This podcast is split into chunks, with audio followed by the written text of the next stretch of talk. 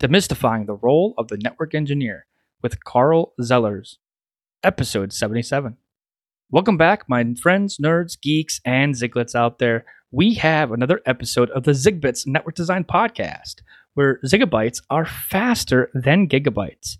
As always, we strive to provide real world context around technology. I'm Zig Zsiga, and I'm your host today. Uh, and today we have an interesting show, another demystifying the role of the network engineer. It is episode 77, and I'm joined with my friend Carl Zellers. And Carl comes from the community that we've kind of been in together the last couple months, the Art of Network Engineering community. Um, so if you don't know about that community, I will put some direct links in the show notes for you to go and join that community, get in that Discord server, talk to everyone that's they're all working on different journeys, different certification journeys, different career journeys, and really it is truly a community to get together and help each other. So if you haven't heard about that, I like to pitch it at the beginning here to go and jump on their their Discord server, and I will have links to that Discord server um, in the show notes. But enough of that. Carl, thanks for joining me today. I appreciate it, buddy. How are you doing? And pretty good. How about you? I'm doing hey, great. question. Yeah, what's up? How much how much would it cost me to get a Zigabit internet connection at my house. Zigabit. Um, yeah. So I'm I'm the only one, man. I'm it. It's just me. Yep. No, uh, I don't think it exists. So we can't. We can't. Yeah, no, it doesn't exist. It's just uh, no. That's If that's a it good question. Yeah, let me know. I'll be the be the first one to call. So No, that's awesome. I like it. That was a good way of saying that. So, um, you know, I like to play on words, right? So gigabytes, zigabits are faster than gigabytes. Um, yeah, I like it. I, I never, I never really put that in perspective, though. You put me on the spot, and that's awesome. um, I'll have to think about a good, a good data rate for that. yeah, yeah, we'll do it. that, that was great, man. Yeah. So no, I'm doing good. Thanks for asking. I appreciate it. And I, again, I appreciate you spending some time with me today and having a conversation about the network engineer role, and then also your kind of your journey, your experience, and whatnot. yeah, for sure, man. Living it, learning it, experiencing it, everything. Everything, right? It's all, All, all at once every day. It's never it's it's kind of all three in my in my opinion every day. Living living it, learning it and and just existing in it. So hey, that's a really good outlook. I think honestly, that's a, a really good, um, real outlook. You know, I think, and we're going to dive into some stuff that we didn't even talk about. And and like I've been telling everyone, we don't script this. This is we do like high level bullets, but we don't script anything. So we go off la off off lib. No, what is it? Ad hoc. Whatever the wording is, man, I'm I'm bad. um, but we go ad hoc all the time because that's what really Yeah. matters here. Um, but I think you said something that I think is actually kind of cool. Is that like you're being real, right? And I think a lot of people potentially that I've dealt with in this industry are not real. They they kind of fake it. They kind of have a an outward appearance to things, and the reality reality they're not. They're not being real. They're not okay. They're not living in it and dealing with it and enjoying it. So I think that's a good outlook. Yep, yep. Yeah, living it living it is kind of um, you know, owning up to the credentials and and the experiences and and you know, that's the that's the part where it's you're on the hook, the keys are in your hand, you're driving the break fix, you're driving the ticket, you're driving the call, that sort of thing. The you know, the learning it is is it doesn't matter, you know, if you've been a network engineer, analyst, architect for a day, a week, a month, a year, uh, you'd better be prepared to learn every day. So that's the learning it part. And experience is just kind of having fun, you know, the, the Discord and talking to other engineers and, and that sort of thing. So that's kind of how I see it. That's kind of how, you know, I get, I get maybe mixed uh, or varying degrees of those kind of three things every day. But, you know, hopefully I see at least a small percentage of each one every day. So Yeah, that's good. that's what I look Like, forward like to. if you're not having fun though, like what are you doing? Exactly. right? Like, Yeah. like I, I I added the these these demystifying the role series, right? Because I'm like, I want to help people find the right role. I want them to have fun, you know. Like I want Yeah. them to love what they do, and I mean, you're not gonna love everything you do, right? Like that's not you're not gonna you're not gonna have a job that you love every single task you have to do on an everyday basis. But if you can love the majority of the things you do in a job, I mean, like. I mean, I love my day job, and for those that don't know, I work at Cisco, and that's my day job, right? I had to do some training today that came out of nowhere, and it's compliance training. I don't want to do this training, right? I hate doing these trainings. It gets in the way. It gets in the way of the stuff that we want to do. Eh, exactly. You know, but you got to do it. So just saying, like you have to, you have to love what you do. You have to like it. You have to have fun with it every day. Hundred percent. We're already starting out with like life lessons and stuff, man. So, so let's talk about like a little bit about you. Um, yeah. Maybe we can go into some of your experience, right? I I, I heard from a, a bird, um, a friend bird here that. Uh, sorry, that was really bad. Um, um, that you worked at FedEx for a little bit, right? Before in a totally different field. Um, so let's go into kind of your background and and where you started and how you got into IT. All right, let's do this. So so here here's the deal. I am one of the people that you know throughout throughout high school and in those early college years uh, didn't really have you know I didn't really have much of a grasp of technology. It was sort of a um, a far off abstract concept to me. Uh, you know, had a couple typing classes and stuff, and you know knew how to use like a, a word editor, but um, IT wasn't.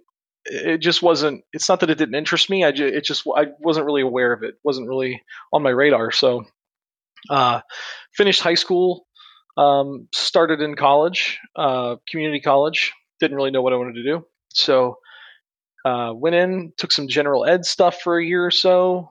Um, was working FedEx the whole time after after high school. So was taking classes, general ed stuff. You know, am I going to transfer one day? I don't know. Um, you know, just kind of meeting meeting those requirements. The re- basic requirement: always be moving forward. Right? Don't take steps back, you know, try not to flounder too mm-hmm. much or, you know, so just trying to move forward. So I did um, with varying levels of success and, and interest. So uh, eventually I, you know, it got to the point where I needed to kind of pick something and, and go that direction. So I'd initially gotten an associate's degree in construction management and estimation. I love building stuff. I love working with my hands, you know, how things work, that sort of thing. So kind of felt natural. Did it. Um, got a got a like I guess I guess it was an internship. It was really kind of a a partnership with the school that was a paid position um, in addition to continuing school and working at FedEx at night.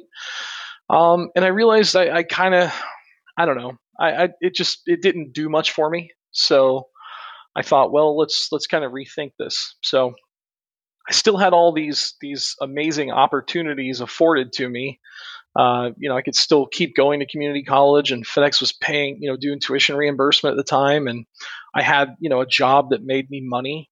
Um, so I kind of took a step back from that professionally, meaning I kind of left that that that role that I was in, stayed on with FedEx, went back to school. Oh. Um, Yep, kind of dipped around oh. through the uh, through the um, what do you general ed stuff again, you know, for a couple semesters, trying to figure it out, and um, started started looking into kind of the aviation stuff since I was working I was working at the airport at the time, and you know, I thought maybe I can make a career out of this. So what I normally do, I, I next thing I takes I enroll in some classes, take some classes, you know, see if I like it, and then I'll finish whatever program is is out in front of me. Um, that one I didn't finish. I, I did one semester um, and kind of got my, I don't want to say, I shouldn't say got my head on straight. The airline industry seems kind of volatile. yeah. Um, I mean, they're, they're, you know, airlines are trading hands every, every five minutes. So I thought, you know, I don't know, maybe, maybe something else, right? Yeah. So, so, so I mean, you went from construction, right? Yeah. To yeah, yeah. airline right? Is yeah. That... Well, it was basically it was a program to get an A&P, which is airframe power plant, which okay. is the, the technician side of of uh, of uh, aviation. So maintenance essentially. Okay, and then Again, now you work in a, IT. A, a practical, yeah, a practical thing, working with your hands. You know. Yeah. The troubleshooting problems, a, a, system of how things work, whether it be electronics or software or uh, aerodynamic. It, it, it, didn't matter. It was, you know, here's here's kind of like this system, this thing, this set of processes that work in conjunction with physics or with you know carpentry or wh- whatever it is. So I, I like that's where my mind goes, and that's mm. kind of where I try to stay. Right. So you know, fast forward a couple couple semesters, then I start thinking, well, you know, I, I started in like a, a management program with FedEx and but you know, I don't know. Maybe maybe I just get a bachelor's in business and and kind of carve out a career here because I'd already put in about four or five years at the time and you know was kind of feeling the weight of my seniority and felt good about that and good company, big company, stable company. Those are kind of three really big things when you kind of don't know what you want to do and you have that that's sort of a you know that's, that's huge yeah. I mean, that's huge. Yeah I mean, so you, have been there for five years or so yeah. you know your momentum's you're, gaining. Yeah. yeah you're yeah yeah yeah you know so, management level eventually then director vp you know it all happens. yeah. That's that's that's all on the horizon right? Yeah. But was it what a, you wanted to do though? That's the question. Yeah yeah yeah. And that that's so that's you know you start thinking about well, one day I want to get married, have kids, you know, have a life, and you know, what what kind of what kind of career, what kind of what kind of business, what kind of industry, what kind of thing like mental capacity do I want to expend every day or be a part of that allows me to still have, you know, a really good family life and a lot of freedom and a lot of um, um, physicality left, I guess you'd say. Yeah, that, yeah, you know, yeah. this is a hard job, man. So well, you know, I body intense, thinking, right? It's hard oh, on your body. Yeah, yeah, later on, I, I, became a courier and was doing the, you know, in and out of the truck every day for a couple hundred miles, dropping packages and stuff. Man, and fun, kept me in great shape, kept my mind sharp, was always thinking, real efficiency kind of uh, thoughts, and you know, so again, all still moving forward. That's yeah, the yeah. theme, like always moving forward. Um, it's okay to have plans. It's okay to have you know thoughts about other, you know, should I go this way? Should I go that way? But you know, at the time, at the time we're talking right now, relatively, it's it's like early 20s. You know, friends are graduating college, people are starting to really, you know, hit stride in careers and stuff, and I'm kind of sitting here with a a little bit out in front of me, but you know, not not a solid solid plan. So, uh, yeah, so I I start thinking, you know, um, maybe there's something else out there. And, and a good friend of mine was doing a computer science degree at the time, and uh, uh, he uh, roommate of mine, and it got me thinking again. You know, hey, this IT stuff, this this computer science stuff, like what he's showing me, what he's talking about, the things he's he's doing, these still are processes. These are procedures. These are you know functioning blocks of of, of things that work together in conjunction, have dependencies, but ultimately have this overarching um, uh, uh, paradigm with which they work together. And that's again, that's whether it's wood or mechanics mm-hmm. or IT. That's kind of that's it. Kind of fits it's, in that box. So I thought, well, you know, here we go again. Guess what I did? Enrolled in some courses, started to see what it was all about. And you got like your you feet wet, right? You got your yeah, feet wet. Yeah. And, and that's the theme, though, is that it, it has the same items for your perspective, your personality that really fit, right? No matter each yeah. one of these are different different uh, fields, different technologies, different um, verticals, even. But like it has the same emphasis on the skill sets that you have. And the coolest thing about this part is you hit on it earlier. You know, the, the journey into network engineering and, and what is network engineering and that sort of thing. And, you know, I didn't know that at the time. I enrolled in a so I look through the community, the same community college. I start thumbing through the, you know, the index of classes and, and and programs. And here's one that's called um, it, uh, it was I think it was called like network routing. It was a certificate program, so it only needed like 25 credits or something like that versus the 60 or so you need for an associate's, whatever it is. So I thought, okay, yeah, I'll you know I'll do that. I'll get a certificate out of it. And this is now this is a community college, like a, a college certificate, not a um, yeah, not like a certificate from like a vendor, right? Right. Like this is right, a, exactly. Yeah, I know what you mean, and I don't know if Yeah. anyone else knows that, but they, there, there are certificates you can get at colleges, but they're not Exactly. like an associate degree, and they're not a bachelor's degree. It's like normally it's something it's a little not like less a than that. CCNA. Exactly. Yeah, yeah. It's not a yeah, CCNA or a CCIE, or it is totally decoupled from the vendor certifications that we know.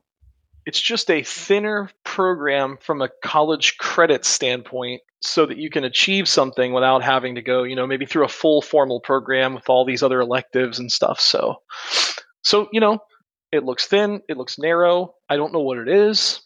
You know, IT to me it a is try. computer. yeah, IT to me at the time was, hey, here's a computer. We have, you know, it, it has a problem, you know, and I'm like, I don't know. So it, it, ended- it anyway ended up getting into this network routing certificate program, which was I think 10 or 12 classes, like a Linux class and some math classes, and and the and what ultimately. Uh, be, the network curriculum, the network centric classes, were actually done through Cisco's Networking Academy. Oh, nice. I didn't really know much about Cisco at the time. I didn't know that you know their market share, their their vendor status amongst you know the rest in the in the in the industry. So kind of fell into this, right? Yeah, man, you fell right into it because this Yeah, is a great yeah. opportunity. Not even knowing anything, right? This is a Oh, great yeah. opportunity. Wow. and I so I get into it, and I, I'm taking classes in person, and it has supplemental stuff like your packet tracer and all that, online assignments and everything. But I'm in in class, have a great teacher, um, and, uh, you know it starts clicking.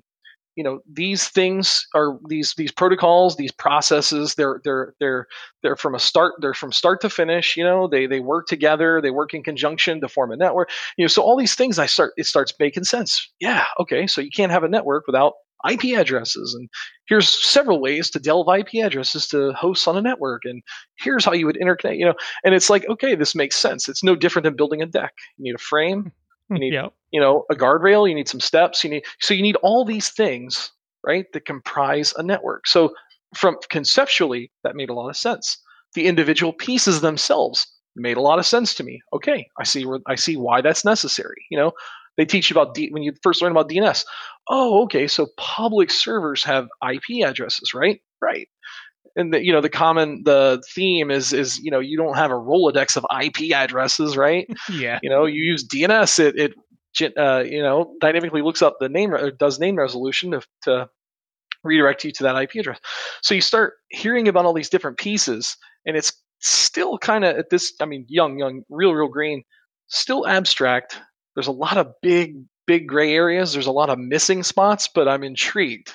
So continued on with the program, fell in love with Cisco, and yeah, it's just been kind of like this ever since. Yeah. Like Slow, upward, steady trajectory upwards. yeah. exponentially upwards, you know, Yeah. a roll. So, so that is, that is, uh, I know we spent some time on that, right? And I think the reason I wanted to focus on it is because you didn't know what you wanted to do. And I take that for granted.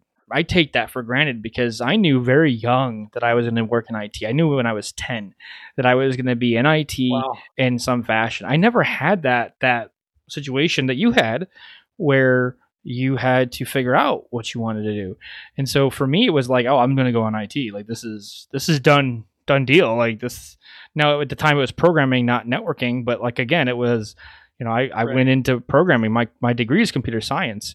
Um I haven't wanted to be a pirate at 10. That's what I wanted to do. Simple aspirations. Just a sword. I'm just a know? nerd, man. I'm, uh, yeah. I played too many video games and um, I wanted to code and I wanted to make my own video games. Is- Isn't that like every kid's dream though? Yeah, Make their yeah. own video games.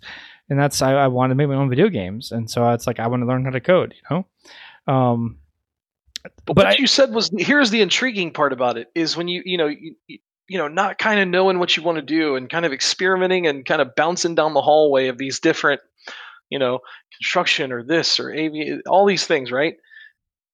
And then kind of where we left off was you know effectively the the transition became and I've said this on before but I actually had with FedEx I had essentially a, a very big um, role and uh, profession changing offer letter in my hand. The very same day week that I had my entry level IT role offer letter in hand. Oh, both in hand at the same time.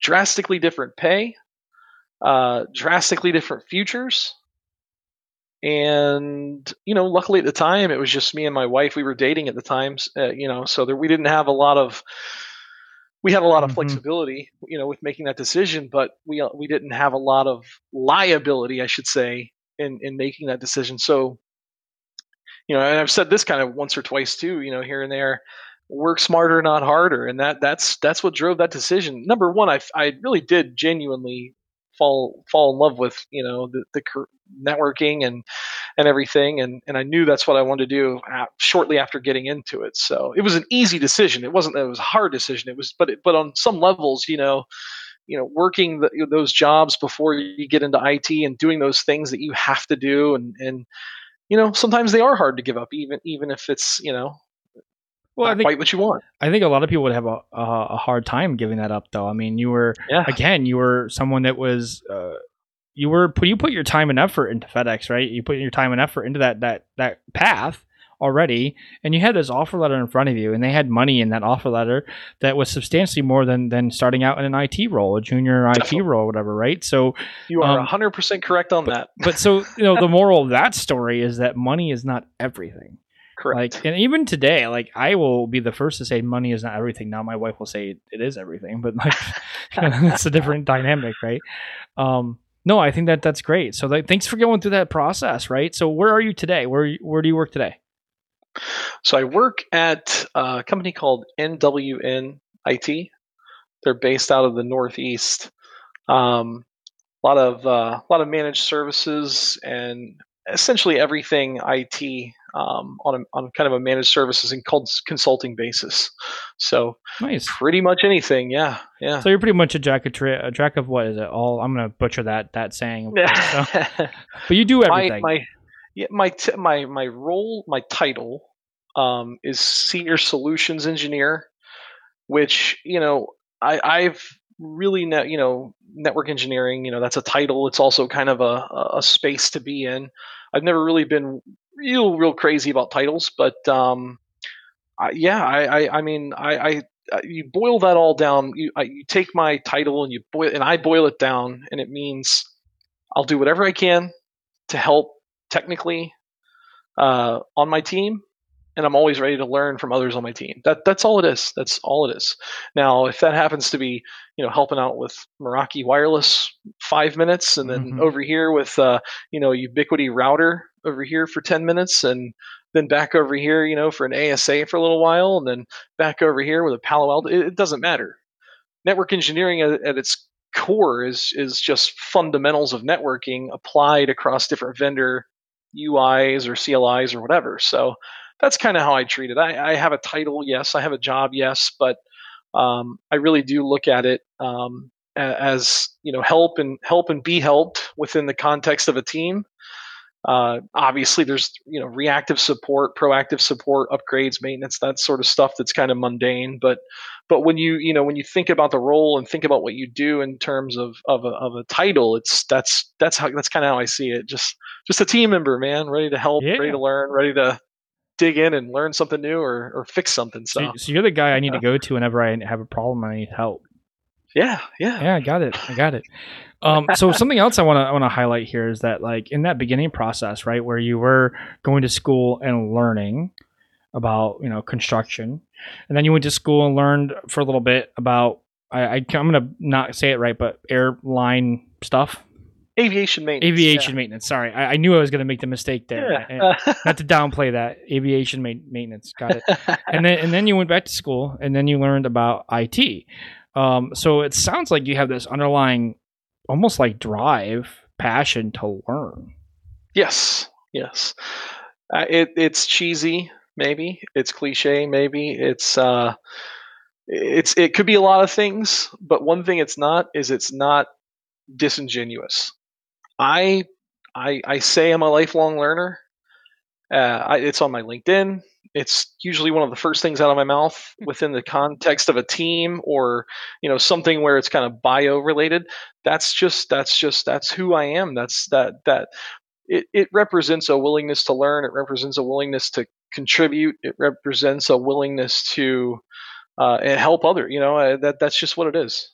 No, so I it's think that's not that's necessarily you know certification centric or you know Yeah. read as much as I can or No. video as much as I can or it's it's it's beyond that. It's just elevating you know an, by way of experience, elevating by way of reading or watching videos or whatever. You know. no, exactly. You know, it, it's you're gonna always learn, and it's almost like you learn every day, right? It doesn't matter if it's a certification or if it's a course or or how mat- to better communicate Yeah, with email or how to better communicate with IM or how to better manage you know multiple tickets communication streams or or better effectively you know I don't know not mentor but you know help within the, the context of a team and, and not detract and not you know leave yeah it's it's crazy yeah. But there's there's there's a million things you can learn every day Yes, I was looking up. So I'm I'm I'm in the same boat. I don't know if I call myself a lifelong learner. I probably do self-identify with that.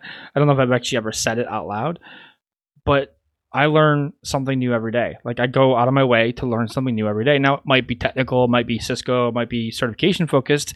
Most cases it's not. In most cases it's personality and characteristics focused. Today, and just an example, because I'm a, I'm going to give real examples always.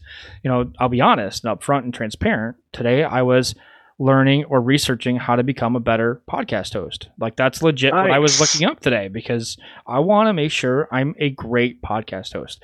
I don't think I am. I think I fail a little bit here and there. I think I think you are. I think you are. Oh, look at that. Look at that. I got I got one person that thinks I am. No, I, I think I could improve, right? Honestly. And I think that that self identification saying that, hey, you know, I need some help. Uh, and, and I need to I need to work on it, right? Um, and I need to learn so that's just an example of something that that I'm learning sure. today, and it's not technical, right? It's not. I'm not in the CLI working on a CCIE or CCNA or CCNP. You know, uh, I'm not in books. I'm I'm trying to figure out how to better myself in some other way, though. Exactly. Yep. But I think that goes into uh, a follow on to this, though, right? We're going to have this conversation really about the network engineering role and demystifying it. And one of the things I would like to harp on a little bit is that you have to learn. Like that, that is that is legit. The whole requirement of anything in IT these days is that it is such a fast-paced, changing environment that if you are not able to learn at that at a relatively fast pace, meaning that if you can't learn like one new thing a day on average, I would say that's probably realistic. Mm-hmm. It's not. It's not going to be a successful situation. I don't think. What are your thoughts? I'm. I'm, I'm kind of putting that out there though. Yeah, I think uh, I think you'll you'll in large part end up overwhelmed a lot. I think you'll end up feeling a lot of unnecessary pressure. You know, in regards to what you're saying, you know, if you're if you're not able to kind of, I don't want to, I shouldn't say keep that pace, but if you're not uh, it's inclined, average, or, yeah, yeah, if you're if you're not if you're not maintaining that, I think I think you're you're probably in, like I said, f- oh, for a world of uh, uh, of stress and unnecessary um, uh, duress, I guess you could say. Yeah, so I'll give um, an example, right? As always, because I, uh, I'm, you know, the DevNet certifications came out, right, and they came out at the beginning yes. of 2020. Um, so so they came out, and in my head, I'm like, I have a computer science degree. Uh, there's probably some effort for me to go and take these, and I'll, I'll knock them out. So I put it off, put it off, put it off, and here we are uh, we're recording this at, in December, just so everyone's clear. December of 2020. It's going to air in uh, January of 2021. Uh, it's going to be published then. So, in currently in December, I looked actually last week in November on Thanksgiving break. I looked and I was like, "Yeah, I can't. I can't take this thing. I, I, I just, I'm not. I did not put enough effort into it." And I can't Correct. just, you know, I can't just take a couple hours and review the blueprint and be like, yeah, I got this. Correct. No, no, I need to put some true time in and actually do that every day. Dedicate an hour and learn, right? I mean, I just that's exactly. Yeah. And that's that's kind of it's funny that you mentioned that because I, you know, I'll take time. I, I tend to take more time, sporadic time, small sprint time, kind of uh, uh, slots during the day for things like like that. Like Python is a good example. Linux is a good example. Two things I don't use on a daily basis. Two things that, yes, they, they do adhere to a curriculum that leads to a certification in several different capacities, or like CompTIA or, or Cisco or, any, or Juniper. But the, that's not really the, the point. The point is to, some days it's to cycle through something to make sure it's solid some days it's to it's to you know branch out into something uh, in, in either one of those python or, or, or linux. Uh, maybe i might look at some python 2 code and see if i can get it to 3 simple I mean, for me, I'm very basic. You know, I don't I don't know a lot about Python, so I kind of just I get a working knowledge. Some days I'm reverse engineering something that does work. Some days I'm I'm literally trying to you know build build that plane in the in mid flight, um, just like Linux. You know, I mean Linux. You know, you set up a Linux VM somewhere and you can pretty much do anything to it you want. Mm-hmm. You know, if mm-hmm. it's not production, you can break it, you can mess it up, and and guess what? Those are critical learning opportunities. Yes, yes, they are. So th- those are, it's like you said, like those are some of the thing, you know, the little things. You don't have to necessarily be chipping away at some massive scale, you know, lab or or you know new core exam or something like that. It's it for me at least, and in my in my view, it's some days you know, I love VPN. I love all things VPN. I don't do DMVPN every day. Sometimes I like to go back and just slam three, four routers down in CML and and do it. You know, Yeah, try to yeah. do it by hand. Try to do it without referencing anything by hand. You know, and and those are that that's a that's a thing. Oh well, you already learned that. You took that test and you and you you know you passed that test. Well, that's true. But sometimes I need to relearn. Sometimes I need to reinforce what I have learned. You know, I consider that learning. So Yeah, I think it is too. It- a little bit of everything. Yeah. I mean, it's it's imperative because you don't use those skill sets every day. Like one of the things I don't use every day is multicast. Yeah, I know multicast from an MP, uh, from an, uh, a CCIE level, both route switch and service provider. Those are my my kind of bread and butter. But and I know some of that stuff still, right? But it's like it's like okay, I know this command exists, but I don't know the syntax. I know how to do it, and I know where to find it. I know exactly where it is in the reference documentation, but I just don't remember the actual syntax. That's that- a good that's a good jump off. So what would you do in that si- if you were learning and you wanted to refresh something like that? Would you go straight to a reference doc or would you try to bang through the question um, the the command the syntax the command syntax help or like what would you do? Yeah, me personally, I because I'm a lab, I like the lab, man. So I would I would throw a lab together in whatever way. So you know, if it's CML or Eve or um, my favorite, and I, it's before those existed, honestly, is just running it in my you know virtual environment with CSRs and IOS XRVs and Yeah. you know whatever flavor of your devices, and I would just play around for a little bit. And if I couldn't, I would set a time limit, and I, I talk about this too at some point. So it's a great question. I appreciate the question. Um, I would block myself into a specific time period 30 minutes, 60 minutes, whatever it is. Because Solved or, Yeah. or implemented or yeah. my, my personality, I will I will literally have tunnel vision on that specific thing because it's interesting to me and I will Yeah. not stop and it'll be the end of the day. Like it'll be eight hours later, like le- legit. And I'll be like, and it won't be like I didn't get it. Like I'll have it working, but I've gone like the next level into the next level, and you know, I've just I've just surpassed by ten times what I was looking to do to begin with because it just Yeah. it just intrigues me. Um, Yep. But yeah, I would block myself in. 30 minutes 60 minutes and then if i if i didn't get to that point i was looking for i would look it up Yeah, cool. Yeah, I, similar answer. Yeah, I mean, I, you know, it depends. Like, I, I'm just kind of thinking in my head as you were talking. You know, if I were to do something like like AAA, I don't do every day, right? But I could probably get in and and get on the command line and, and get that get that sorted. Uh, something like maybe SNMP v3 and 15 dot code. That I'm, you know, I may be able to bang around a little bit, but I might fear that I'm I'm missing one of those key slices, and then I would go to a reference doc or something. So I guess it kind of depends, but but the same the same reigns true with exactly what you said. Challenge you essentially are challenging yourself, which is oh yeah the, the whole point of it to learn. That's how you learn. But I, I, I mean, just so everyone was aware, like I, I don't memorize the commands. Like I, I might Yeah. know them from memory just because I was doing them a lot, but I do more like have a configuration template because it's just like I'm not going to remember everything that's out there. I mean, look at one protocol. Look at BGP and all the different nerd knobs and features Oh, and yeah. functions of BGP. I know BGP pretty well, and I don't know all the features and functions by heart. I just don't. Like it's just too Yeah. much. Um, so so I definitely have like a template configuration document that I would leverage that has um, really explanations of the commands because Yeah, you know I've already looked at the reference architect or reference architecture. Sorry, the reference document. I've already read the, Correct. the doc CD or whatever we call it these days. Right? I don't need to read it again. I, want to write it in my own words in my own documentation.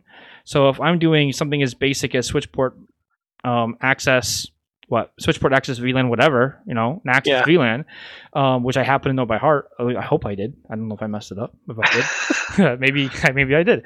Um, you know, I, you know, I take that that command. If I didn't actually know what it did, I would actually write in my document say this is what it does specifically, because again, I want to make sure I understand it, right? Like, and I can I mm-hmm. can re- I can tell someone else what it means. So if I'm hearing you correctly, you're a lot like me in that you probably have this massive, massive 300 tab Notepad plus plus collection of knowledge and and you know version specific syntax and all these things. Yeah, that's that's Yeah, that, that's, that's yeah, fairly accurate. thing, I, man. I Yeah, used Notepad Notepad plus plus for a long time. Um, I don't know if it's even on a Mac anymore.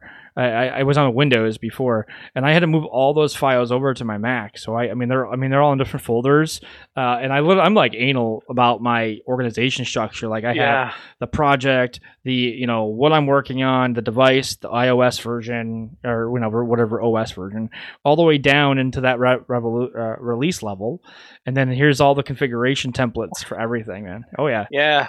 Yep. It used to be people used to say, you know, back in the day, they say, "Oh, you know, there's an app for that. There's an app for that." I have a notepad for that. that's oh, you're looking you're looking for, you know, you, you're working on you're stuck working on a PIX and an old ASA code and you can't figure out that. Guess what? I have a notepad for that because I've been in your shoes and I made notes and I made sure to save that notepad. So, but like something like that, like, and I know we're kind of going off topic or we're going on this little long, but like a PIX, like who in the right mind has a PIX information anymore, right? Like, does even, I mean, I work for Cisco. Does Cisco even have a PIX documentation anymore? You know, to look up? yeah, I don't, just, I don't know. It, ju- it just says it just says uh, sweep that under the rug and yeah, right. move on. Like, and so if you don't have that documentation, if you're still running a PIX, I, I don't know what's going on, but you're still running. Yeah, you got you got other you got other issues, but yeah. Yeah. So so let's jump into um, you know, what is the network engineer role um in terms of your opinion and what your viewpoint is. So I would, I, my opening remarks would be kind of like I alluded to earlier or said earlier. Um, I firmly believe, as a network, from a network engineering perspective, if you if you grasp the fundamentals, and you could you could say it's eighty percent of ev- you know all the fundamentals or fifty. If you understand the fundamentals, the building blocks of networks and how networking works, I think I think that's what it is. You you have an engineering mindset. You understand that that things work in conjunction. There's obvious and not so obvious dependencies. So that's that's the context piece of it. You have the fundamentals. You kind of see things within the context of what they are. Uh, don't you know? I think people tend to get enamored with you know the title network engineer and and some of the nuance that it may carry as far as you know oh big projects and and very critical outages and things like that. But it, you boil it down it's fundamentals networking network security you know and and you just build up from there. And i'm not even talking like osi model. Oh, Yeah, yeah. forget that. This is this is just networking fundamentals. You you need these pieces you have this you know and and you go up. And i think you know you can you can really do yourself a lot of favors by thinking of it that way uh, so that number one you don't build it up to something that it's not or when you get there then it's not what you think it was and and, at the same time you know you always start at this this even keel and kind of work up through a problem. It's that that's just that's just what it is to me. I you know hey carl can you jump in and take a look at this Ubiquiti router? Sure. Do i am i an expert at Ubiquiti? No. But I understand networking fundamentals, and I can I can kind of you know get through some things and and, and get my bearings and and start to understand. Okay, uh, truth be told, you know it's just syntax difference between an HP and a Cisco switch, Mm-hmm. or an ASA and a Palo. I mean, it, it's I understand the fundamentals. I know I know what the issue is. Right? It's DHCP. I know how to fix that in an ASA. I know how to fix that in the GUI of Palo Alto. I, you know, so you you think about it on those terms. Have your fundamentals in your in your in your basket, right? Keep those close to you. Keep those sharp, and you just kind of it, it, from there. It's a UI different, a GUI difference. It's a syntax difference. It's a slight limitation of a vendor who's not quite mature yet. I mean, you know, it's that's just kind of how I see it. I try not to think of it as too big or complex of a thing it sits on fundamentals and the rest is kind of experience or you know you can kind of equate things to each other and and that sort of thing and work through stuff No, that's great, man. I, I agree um, with everything you said. Totally. Um, I don't. Yeah, I think that's awesome. Um, it's like So- a lot of people have said you know how to google you start to learn how to google right yeah. oh my network's down Okay. you're not going to google my network's down right you're going to google i can't get an ip address or you know something more intelligent something more mature that's a simple example but the, the fact remains is that again you, you reference those fundamentals and you, now you're starting to google better. You're starting to narrow your search to certain reference documents whether it's design implementation or configuration whatever you know? And that's that's in, that is engineering. That you you understand what's supposed to be you know it's not. You need that middle piece of why it's not. And getting better at that is effectively, you know, becoming a better engineer. So it's like an iterative process, right? Like it's yeah. And I'm sure. going to add some some wording here in my head, and I'm curious if this is going to resonate and if it's going to change my own definition here because something that you just said really kind of sparked an idea in my head, and the idea is that you know, as a network engineer, you have to be able to learn something, right? Mm-hmm. Because we talked Definitely. about learning and how critical learning is, but you have to be able to learn something. But then you have to, after you've learned it, to you have to be able to take that thing, whatever that is, and I'm being thing is very very generic, right? But you have to take that item, and, and now you have to apply it somehow. Mm-hmm. Um, and that's an iterative process, right? Like like you learn something. Okay, now I got that in my way wheelhouse. I understand it. Let's pick something, right? Let's say OSPF. Okay, I don't know anything about OSPF. Let me go learn OSPF. Okay, I know OSPF now. Now I can leverage OSPF. Well, I don't know something else about whatever technology. I don't know um, DMVPN. I don't know. You said it earlier, so I threw it out there, right? Yeah. okay, I need I need some sort of VPN technology. I don't know anything about VPNs. Let me go look up VPNs now. It's a very iterative type of process until yeah. now you know these things, right? And then the next time you go through it, you don't necessarily have to look up OSPF or VPNs, right? You know it now. Correct. So a little different. And and so that that network engineer role requires the ability to not just learn, but quickly comprehend what they've learned and apply it. Yep. And here's a really good simple example that I like to use for, for what you just said as far as the practical application piece. Like, let's say you and I, as engineers, both understand DHCP, right? Now, it's quick off the cuff. It's you have a DHCP server, you have a DHCP client, right? DHCP client reaches out, gets a reply, gets an IP, blah, blah, blah, right? So, you know, in, in skip the formalities of the ACK and the discover and all that. Let's just say we understand the fundamentals of, of DHCP is that a, a server reach or a, a, client reaches out to a server, server replies, DHCP, right? So here's a fundamental of DHCP. What if your DHCP, and this is because this is a common uh, troubleshooting kind of thing when you start, especially when you start learning. I'm going to spoil it here with IP helper knowing the fundamentals, right? So I can't get an IP address. I can't get an IP address, but I can see on my topology, I see that I have a DHCP server and a router, and then I have my PC connected to my router. I have a DHCP server. I don't understand what's going on. Okay, go all the way back to fundamentals of DHCP, right? What won't happen? It's not going to propagate that discover request, yep. right? Yep. Outside reality. So that's a really simple. So then, like you said, iterative. Okay. The next iteration is learning that to unicast that DHCP discover IP helper, right? So now there's another layer. And, and that's the practical application of it. If I'm sitting here looking at topology and I see a DHCP server, router, and a, and a, uh, a virtual PC or little PC, right? oh, it's not getting an IP address. Your mind will play tricks on you, and it will say you have a server, and you have a, you have a host, and from that router you can ping that DHCP server. Why is your client, you know, why is your client not getting an IP? And you, it's just again, it's now you have to have one more layer of thought yep. on top yep. of oh, there's an there's an ACK, there's a discover, there's an offer, there's a request.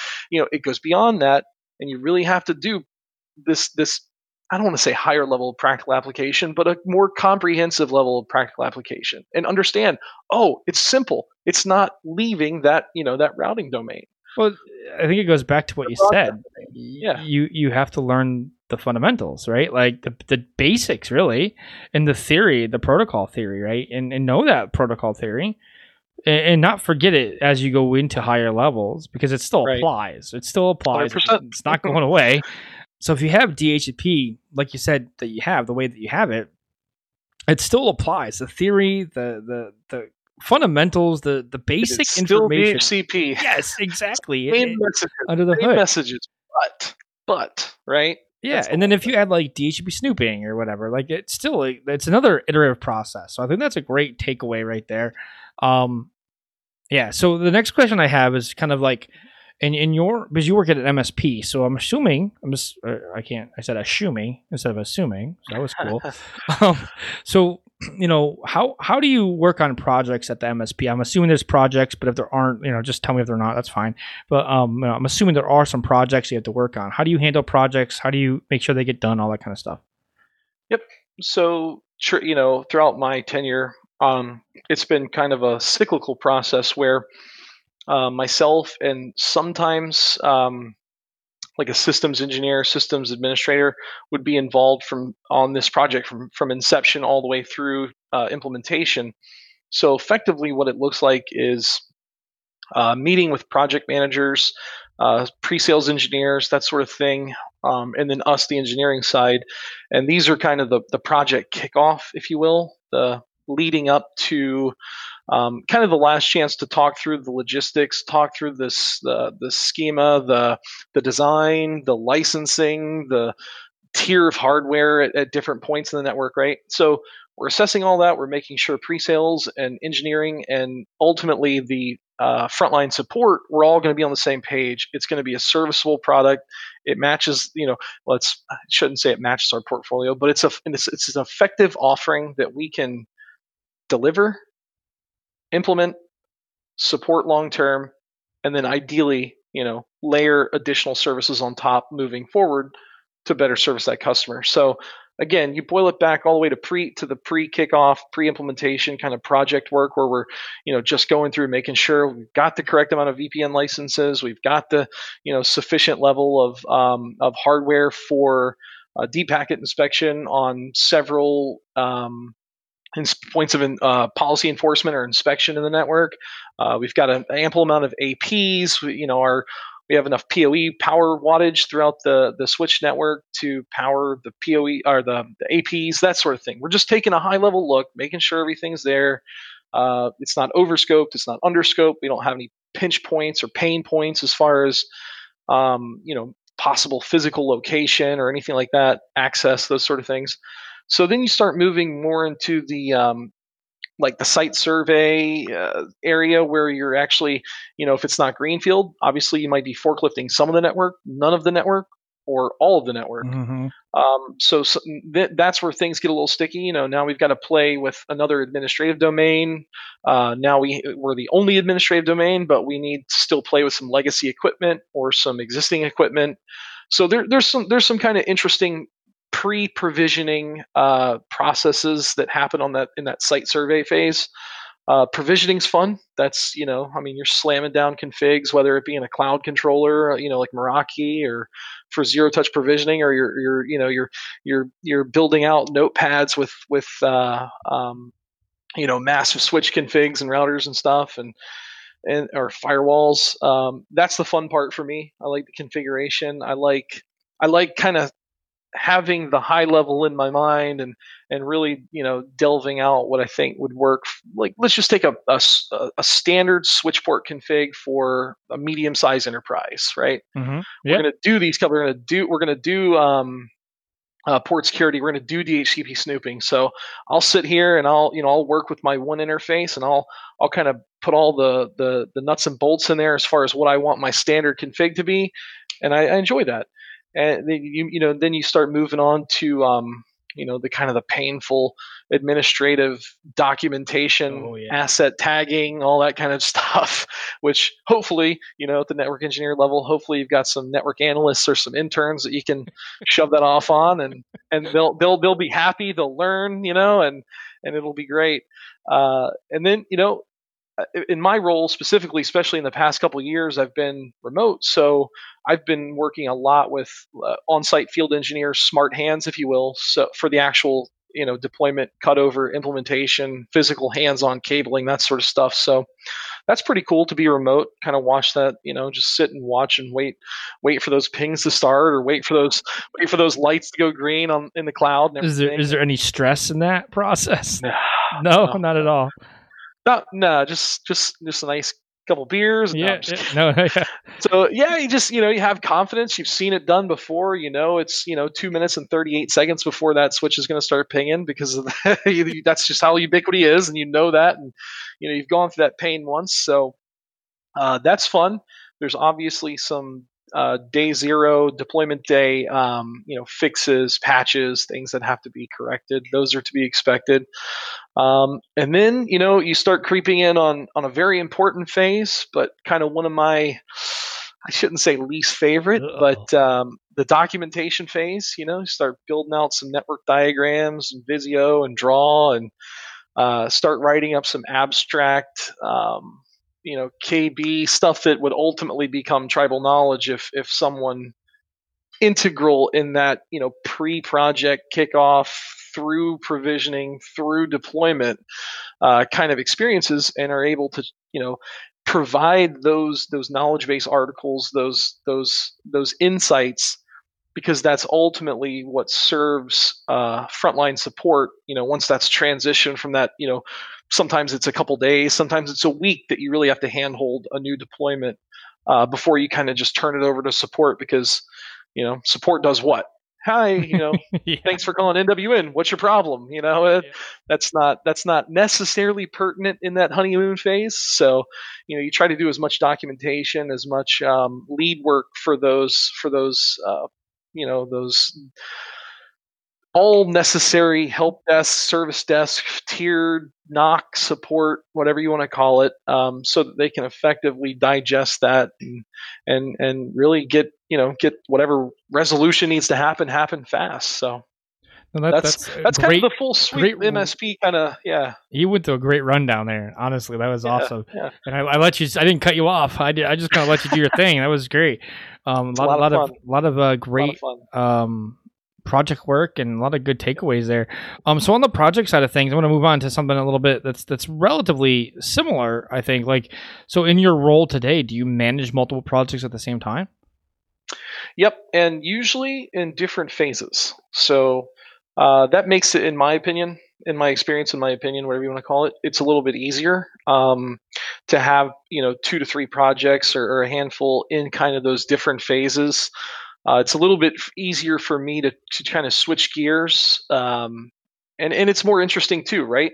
You know, I might do some some some mind-numbing uh, spec sheet, data sheet, kind of delving on on the, on the front end of, of a new project for you know is this gonna is this gonna handle the capacity you know or we've done baselines is this gonna be sufficient? Is that gonna be you know it's kind of like oh man just staring at the screen.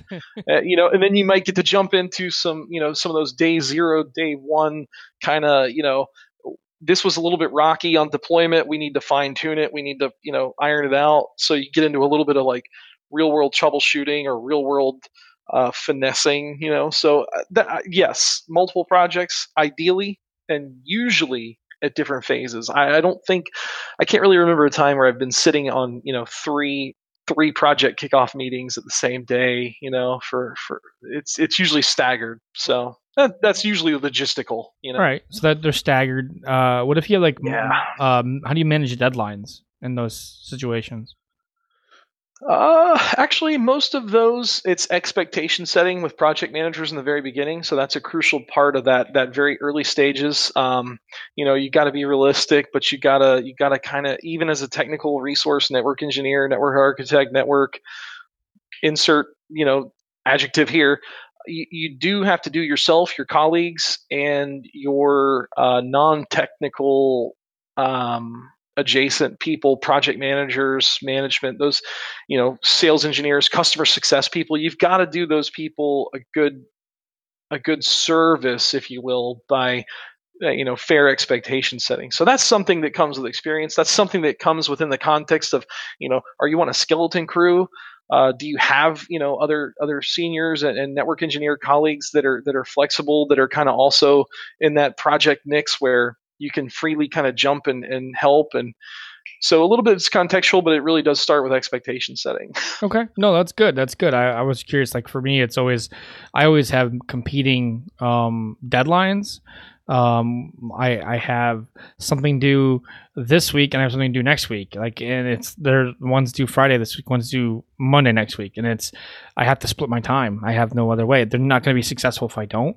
Um right. but again you, the deadlines are there and they're they're always there. And it goes to another question that we kind of outlined too is like how do you manage competing priorities in a network engineer role? So for you how do you manage those those priorities that come up uh, you know, break fix stuff, um, maintenance. You know, when you talk about the general day to day, like let's just say technical activities, technically, uh, uh, centric, technical, technically centric activities. Um, obviously, there's there's you know there's the there's the landscape of customer and industry that the customers, especially on the MSP side, um, you know, not not not all outages are the same. You know, I hate yeah. to say that out loud, but that's the truth of it. Not all outages are the same. um, you know, and and sometimes you know patches, upgrades, and things like that are actually more critical than outages, you know, because it, it could it's a security breach, it's a vulnerability, it's a it's it's a way in, you know, so. Um, again, it, it, boils down to context. Um, obviously, it's a canned answer to just say, "Well, prioritize what's what has the highest priority." But yeah. It kind of depends. You know, in a network engineering role, you do touch security, you do touch wireless, you do touch, uh, you know, routed networks that that uh, that's kind of I want to say are distributed. So there's a lot more you let's call it users, right? Endpoints.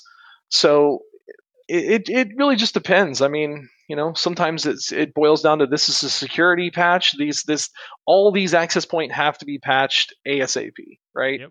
And that's just the end of it. You know, we'll still meet an SLA for an outage. We still have three hours and we can double up or triple up engineering efforts on that as soon as we get this critical critical patch implemented across 500 APs or four networks or 10 you know 10 controllers whatever the case may be so no that's good that's good um I think I think there's a, a situation there where like um when there's an outage in the environment right? And, and you have to prioritize what is important at that time.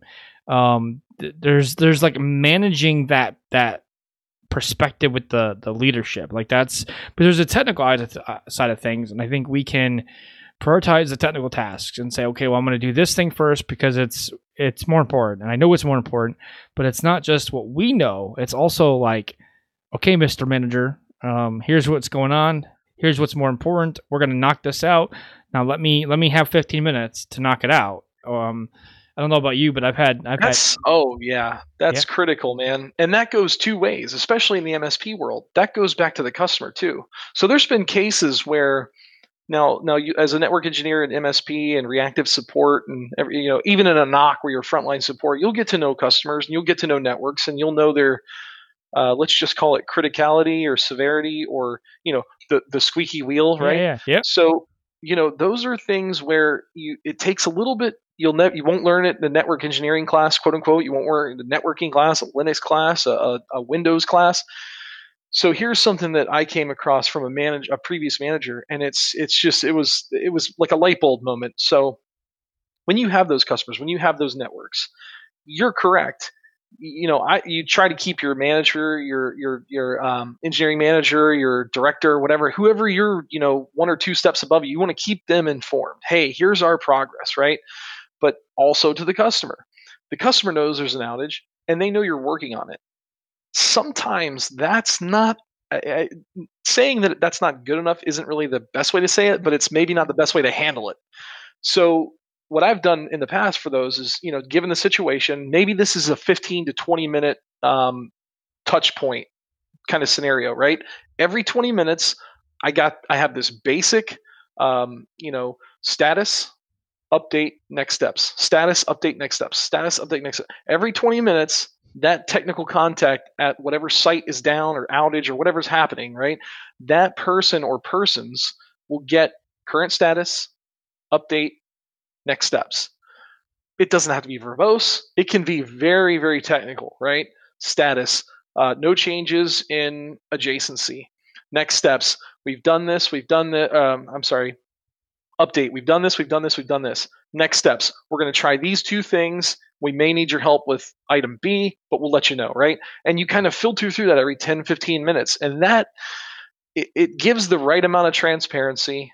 It keeps them from getting too hot but it also kind of sets expectations fairly.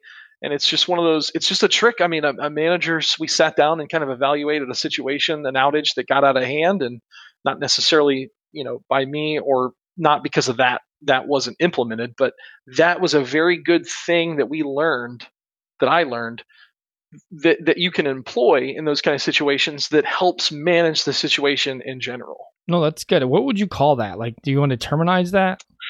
You mentioned like um, twenty minute. Yeah, it's like a you know, it's like a sit rep, right? Yeah, like, it's like a sit go, rep. You exactly. know, just, you know, it's like a situational. We haven't.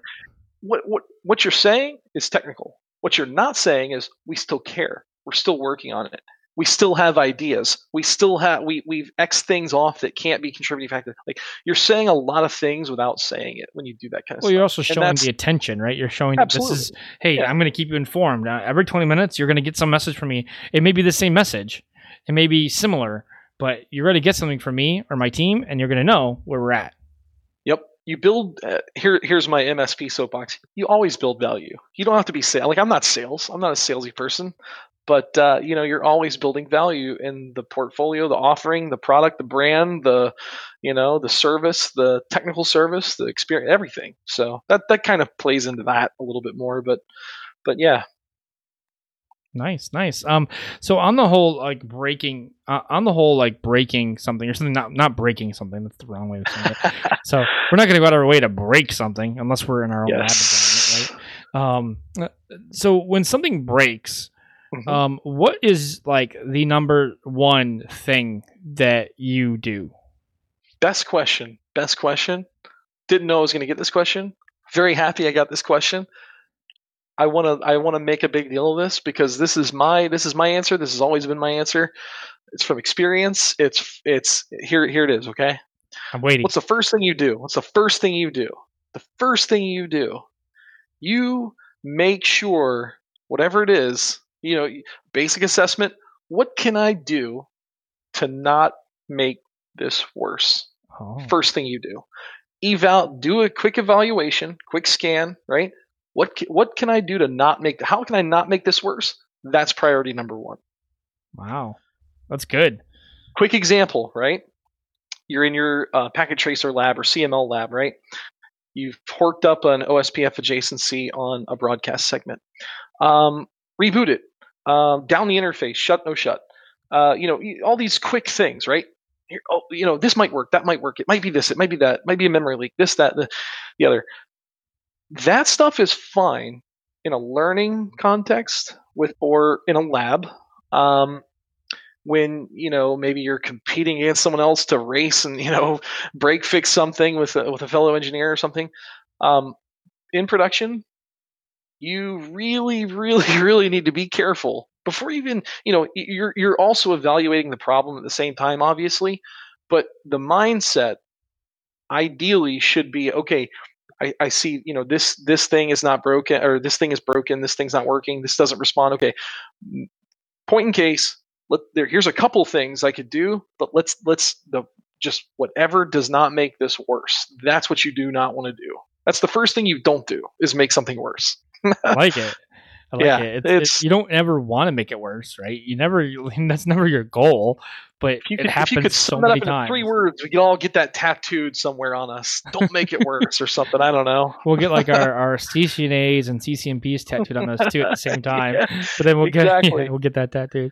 Exactly Um, I like that. That's a, that's a good take on that. I think that that's something that we miss, we we overlook, honestly. So, um, a lot of people get jacked up and let's get in this thing and let's just start you know what i mean? And it's like me, that's me. do any, yeah and we hey we all have the tendency to do that because we we have a lot of experience. We've we've seen similar instances. We you know we we you know out of the, the old t-shoot book it's like shoot from the hip co- divide and conquer bottom up top down you know? Like let's just get rolling on this thing. Like i can tell you okay ospf adjacency not happening? Okay well these three switches aren't even involved so don't worry about those. This ap you know like but again like it's just okay just a quick just a quick forefront of the mind Don't make it how do worse. i not make this worse and then we'll be okay Well, so like like you used your lab as an example, and I think that's a great example because when you're studying for something in a lab environment, you have out of band management in most of these situations in some form, right? If you're doing like VMware or if it's EVE-NG or if it's CML, right? You shut all the interfaces down. There is no impact to you in accessing those devices. But in a production environment where you're SSHing into those devices or or whatever, right? It's a totally different impact when you go interface range, you know, gig zero zero or zero zero one, all the way to you know twenty, and you shut them all down.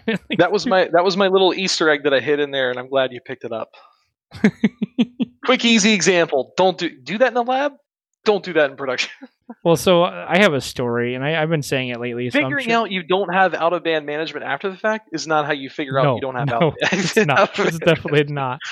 Um, I have, I have a, a real use case for that actually. So I actually taught someone when I was in the Marine Corps how to use the interface range command, and I was under the impression that this person understood it. I was a bad teacher at the time. It happens. It's fine. Um, well, he went ahead and thought he knew what he was doing too, and so he went ahead and used it. Well, he didn't use it correctly, and then he went ahead and shut down all the ports on the switch. And this happened to be in a deployed environment in a base. Um, and I will not name any locations or names, but just a quick example. And we fixed it. It it wasn't like a big critical outage or anything. It was like a 30 second outage for like the local. Think of like a local. It's just a switch. It, it was just yeah. things are were connected to it. So um, those those people that were connected to it were disconnected. That's all. But again, interface range, he shut everything down, and I thought I taught him a correct way of doing it, and I did not, obviously, and I did not yeah. oversee this situation, so I did not teach him how to do it in the future. Um, yeah, that's my lesson for that. So but the you know the the the the shining light is that every everyone got better. And you remember it to this day. Oh yeah. The fact that you remember it to this day means you learned something a. B you became better. C. There's got to be a c. There's got to be yeah. a c. Well yeah. i mean it, it, it's interesting because all those little mistakes that you make like they're impactful for you as, as a learning experience right? They may not be as impactful to other people. Um i've been in some of those situations where like I had someone that was senior to me and said, "Hey, shut down this VLAN interface," and I'm like, "Are you sure?" And, and different depending on your situation, your scenario, like this happened to be, I was a, a corporal in the Marine Corps, and he was a sergeant, and, and him and I were really good friends, and he's very smart. He's like, "Yeah, just go ahead and shut down VLAN 100. Just do it." I'm like, "Okay, I'm pretty sure that's the server VLAN." Uh, or the it was either the server VLAN or it was the routing adjacency VLAN, and I, and I think it was a routing adjacency VLAN. So we did it. It was on the server switch. That's what it was. It was on the server switch, and it was these routing adjacency VLAN. So I'm like, okay, sir. Yep. Uh, I hit you know shut, and we lost connectivity to all the servers. Nice. And it was like, okay, time to console into it. You know.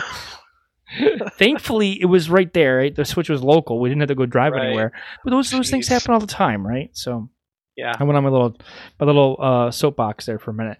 Um, so sometimes gotta, it's complacency, sometimes it's urgency. There's never, you know, it's it's usually a, a place of benevolence that it comes from. It's just well, slow down. How do we not make this worse? And let's, you know. so I don't know about you. I, this is something I've learned too, and everyone should, should think of this too. Is like I get the the hard stuff right. Like anything that's highly complex, and I'm not saying I get it always right, but I'm saying more often than not if it's hard and really really complex like bidirectional route redistribution or you know something crazy service provider technology like Inter-AS options or whatever carrier supporting carrier i'm going to get it right it's when i have to do something that's really really simple that i'm going to get wrong right i could be doing a port channel I'm going to get it wrong for some reason, right? uh, I'm our VLAN interfaces or spanning tree or you know whatever. I'm a span port, for example. I'm going to mess up a span port right? That's just me. That's me right there. I'm gonna uh, wear that it, badge it, of pride.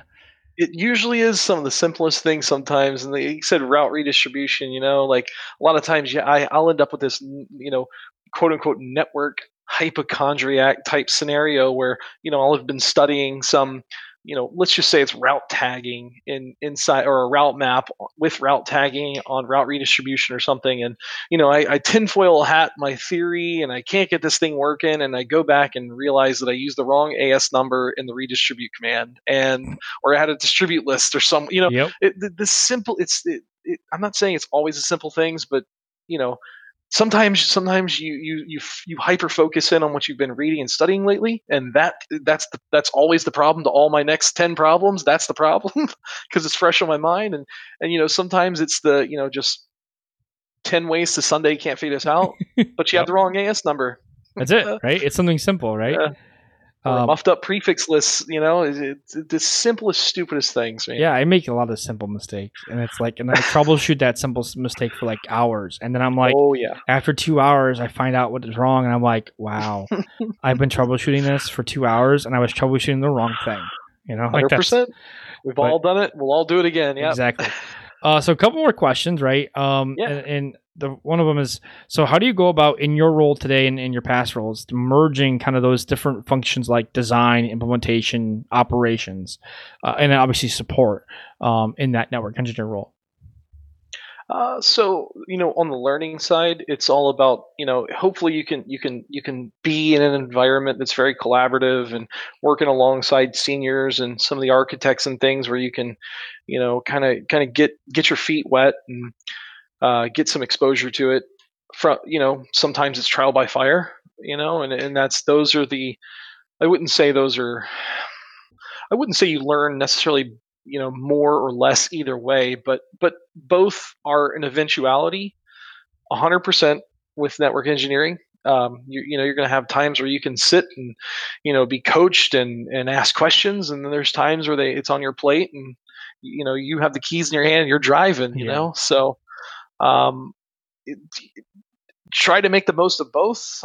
Um, hopefully you know the other thing you know there's a lot of it's it's mistaken i don't know if it's mistaken ego or what but you know there's a, a lot of hesitancy to reach out and ask questions i think you know when things are new and your plate's too full but that you'll be seen as you know inf- inferior engineer or you know things like that but um, it, it's a good opportunity to learn how to formulate questions. It's a good opportunity to learn how to ask intelligent questions right? So hey you know I, I got i have this proposal here and i you know i think a couple it like side A says, "I well, I have this proposal, and I, you know, I'm pretty sure it'll work, but you know, we'll see." Mm, not maybe you didn't make the most of that opportunity. Opportunity B says, "Hey, I've got this proposal here. I'm, you know, I think these three things are solid. These two things are a maybe, and here's three or four reasons why I think these are maybes." Right. So now I'm thinking on a higher level. Now I'm, you know, I'm scrutinizing my own work for for the for the betterment of of of learning and the project itself but but at the same time, you know, I'm going to a senior or a colleague, not even if it's a senior, just a colleague with a well-formed thought, question, details, elaboration. Why? Okay, Carl, why do you think this won't work? Why do you why, like you you thought that's a good design, but why do you think it may not? Why do you think it be suboptimal? Why do you think it may not work? Why do you think it may not be resilient to, um, you know, you know, let's just say bam saturation or something like that, right?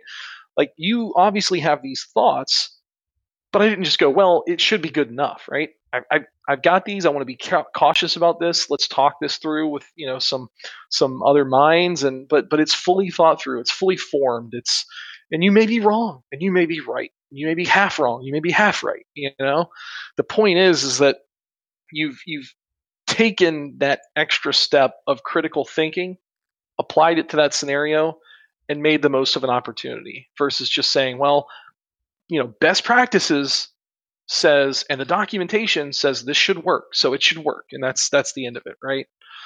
You know, go that yeah. next level. Yeah. Go that next level. That's awesome. Scrutinize your design. Scrutinize your implementation. You know what I mean? Lean on it theoretically and and practically if you can, you know, at deployment. Make sure you think, you know, what you said is right is right. you got a lot there, right? You said lean on it. Um, yeah. Yeah. And make sure you know is uh, what you got there is right is right. I mean, that's what you just said, right? Um, I know. I think that's great. Great, great information to give back to everyone. Um, so what about certifications, right? What about certifications? What would you recommend that a network engineer that's maybe starting out should go after? Starting out. So, so here's kind of like I, I've talked to people in the communities and stuff and just kind of bouncing ideas around and and I've taken a few things that were outside my focus or wheelhouse and just to kind of see. So I I kind of have this, you know, I I, I want to go into network engineering, but I'm like a day zero, right? Yeah. CompTIA ITF, which is like the IT Fundamentals Plus, do that, right? If you still want to do network engineering with an IT kind of, uh, or um, excuse me, IT with a network engineering focus, honestly, and and this is like green green, right? Like day four. ITF, good place to start. Go do the CCT route switch, the Cisco Certified Technician. It's still that lowest level, entry level uh, certification, kind of aimed at field engineers. On your way to network engineer, you might end up as smart hands, as a field engineer, as an on site hands and eyes for uh, that are reliable, right? a data center where you know every port is a is a uh, an, an, ROI port, and you can't afford to. Well, I thought that was gig zero three, right? Yeah. So you now you're now you're working up to this um, uh, entry level kind of hardware, software, getting familiar with things with the CCT route switch. I love it. I still love this stuff. I want to keep going. Network engineer is the goal. Perfect. Probably Network Plus is a good precursor straight into the CCNA. Um, you know, it's just called the CCNA now. So, you know, I, I might go CCT route switch straight into Network Plus, then jump over to CCNA. Um, and at that point, honestly, you know, I think a lot of people want to jump straight to ENCOR. Um, if it were me, and I was starting over today, and I, you know, I just I'm a newly minted CCNA. Um, honestly, I'd probably do the the design specialization first. Yeah.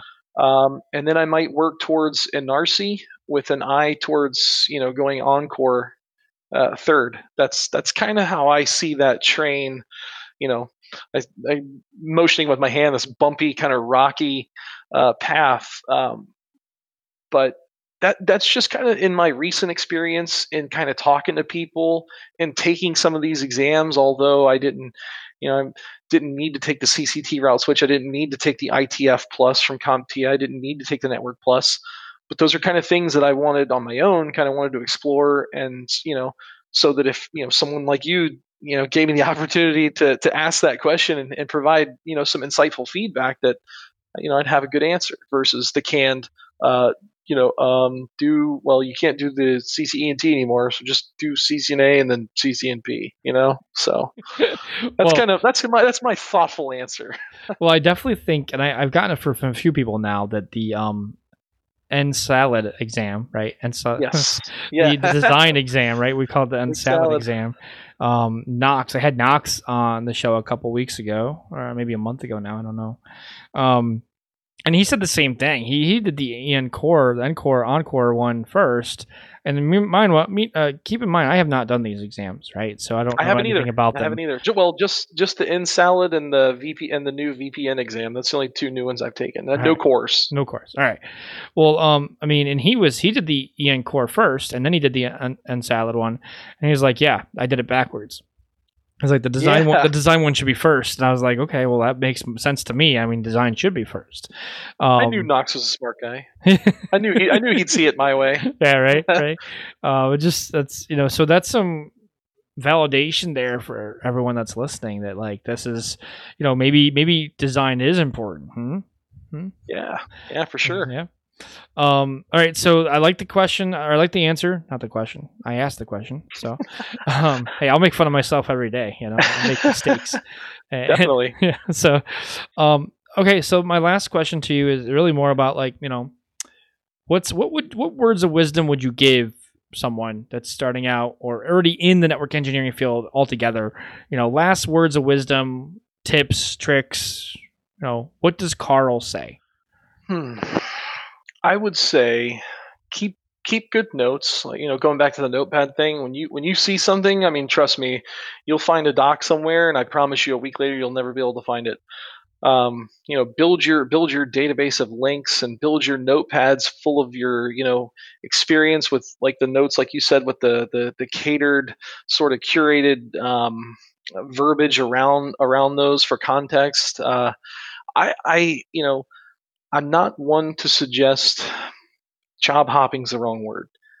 Look for opportunities that afford you the ability to have a lot of exposure to either different um, levels of engineering and hopefully at the same time maybe you can touch wireless and route switch and security and some of the software stuff and some of the operating system stuff and some VPN like those roles you know they, they come with big companies they come with small companies but if you you know you feel pigeonholed you feel like you do the same thing every day I mean the reality is is that there, there's jobs out there that afford you a lot of access and a lot of you know uh, lateral movement through technologies and platforms that I mean man you will like you'll just you'll grow faster than you can you can even imagine. Uh, you know that that's been the the number one contributing factor to the trajectory of you know my learning and my career is that I've been afforded these opportunities to be in an environment with